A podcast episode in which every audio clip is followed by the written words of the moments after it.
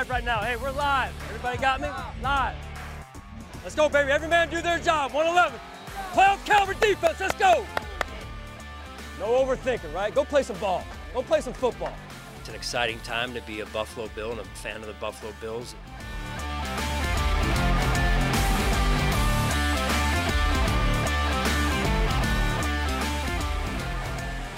Hello, everybody, and welcome to the first episode of the twenty twenty Sean McDermott Show, presented by Connors and Ferris, your workers' comp attorneys. We're once again joined by Sean McDermott, only this year we're going to do things a little bit differently. With all the restrictions due to the global pandemic, Sean and I are going to stay completely apart. I don't want to be that guy. So we're going to do things from Zoom, and I hope you guys can all bear with us throughout this season. Hey, Coach, how has everything changed, your approach to everything headed into this season? What all has changed, and what do you continue to learn? No, it feels like a lot's changed. Uh, just obviously, we're you and I are distant right now and, and uh, virtual. Um, uh, but as much as it's changed, it seems like a lot has stayed the same. And and so we're still coaching. We're, the players are still playing, and, and we're working hard over here. And and uh, you know, we're getting ready for the Jets. The thing that really changed more than anything was your ability to evaluate the players on your team. You had to cut down the roster. I know that's always a difficult time. You know, how did that go, and how was that process different than it has been? Yeah, you know, I got a text the other day uh, from one of our players uh, that, is, that played here for a few, my first couple of years, and and he said, "Hey, I appreciate you handling it the way you do." And and I, my response to him was, you know, even though I've, I'm in year four now, as a head coach, those conversations don't get any easier, and I don't think I've found any better words to to share with a guy uh, in those meetings when we tell him that we've got to go in a different direction. So. Those are tough meetings, but obviously we've got to do what's right for the team. And, and so I really appreciate Brandon's support and, and his staff support as well as we move forward here. Well, your quarterback, Josh Allen, he's coming off a great second year, a year when he took a real step forward. You brought in some new offensive weapons to surround him with. What changes have you noticed in Josh in, during camp and, and now that he's headed into his third year in the N F L? Yeah, and you hit the nail on the head, Steve, a third year. So there's a big jump between year two and year three.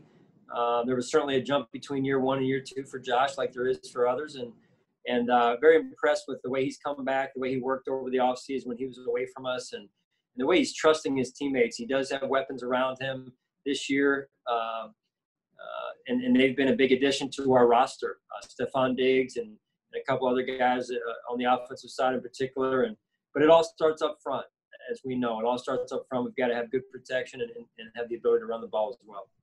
Well, you brought up his name, the, the new wide receiver, Stefon Diggs. You traded a first-round pick plus some other stuff for him back in March. He's coming off back-to-back thousand-yard seasons.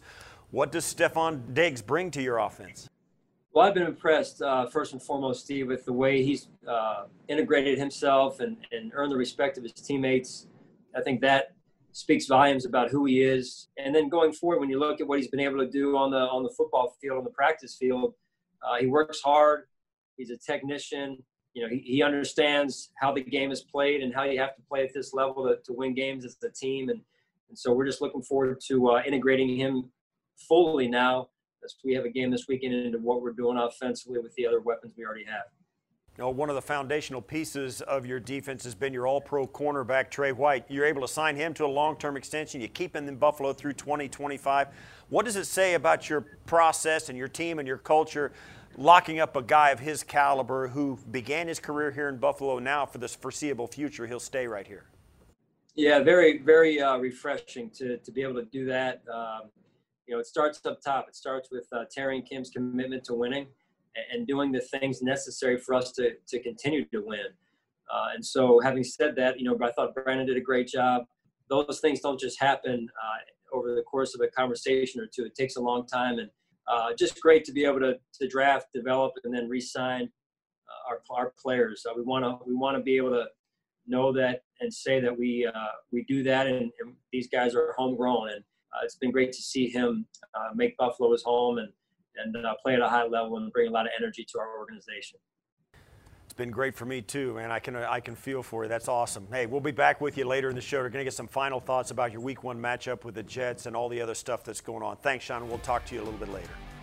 Game Preview is presented by Independent Health. You deserve the red shirt treatment. Maddie Glab here with this week's game preview. The Buffalo Bills open up the twenty twenty season with a home game against the New York Jets. While Buffalo returns several familiar faces, the Jets don't look nearly the same as last year. That might be a good thing for an offense that ranked thirty-first in the league, averaging seventeen point three points per game. Quarterback Sam Darnold enters his third season trying to stay healthy and build off last year when he threw for nineteen touchdowns and thirteen interceptions. Darnold welcomes a cast of new weapons on offense, including receivers Brashad Perryman, Chris Hogan, second-round pick Denzel Mims, and five new starters along the offensive line. Unlike the Jets, the Bills return several starters. Quarterback Josh Allen heads into his third season coming off a year where he threw for twenty touchdowns and nine interceptions. Josh is looking to take a step forward with the addition of Stefon Diggs, who ranked fourth in the league last year, averaging seventeen point nine yards per reception and has scored twenty-three touchdowns over the last three seasons. Buffalo also added two weapons from the draft in wideout Gabriel Davis and running back Zach Moss. The Bills defense wants to take it a notch higher after their successful season in twenty nineteen, where they ranked third in yards allowed per game and second in points allowed with sixteen point two. They allowed only fifteen passing touchdowns, good for second fewest in the league, and corner Tre'Davious White tied for a league-high six interceptions. That's this week's game preview. Steve, back to you. Thanks, as always, Maddie. And Sean, you always want to start the season on the right note. You've got the Jets coming into Bills Stadium into town on Sunday. How do you set the tone for a week one when nobody's even seen what their jerseys look like, let alone who's playing for them? There's a lot of unknowns every week one, Steve, as you know, in particular this year.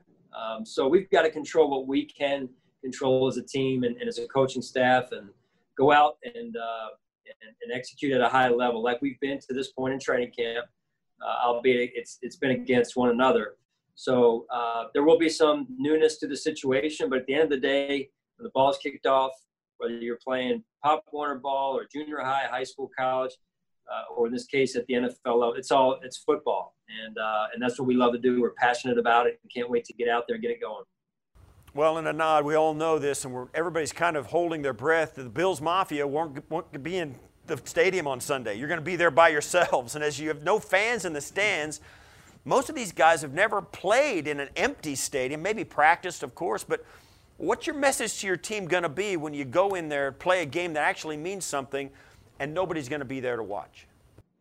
Yeah, I had a couple of the players come up and ask me uh, jokingly, hey, Coach, what's it like to play in an empty stadium? Because that's what I did in college.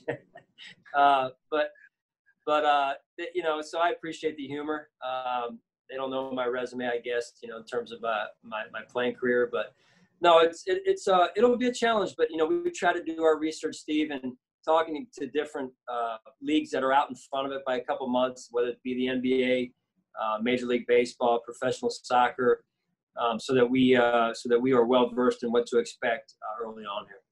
Thanks, Coach. We appreciate your time, and we'll be back next week to wrap up the Jets game and look forward to the Miami Dolphins in week two on the Sean McDermott Show. Thanks for joining us, everybody, and go Bills. Final Thoughts is presented by your local Toyota dealers. The Sean McDermott Show is presented by Connors and Ferris, your workers' comp attorneys. By Independent Health, you deserve the red shirt treatment. And by your local Toyota dealers.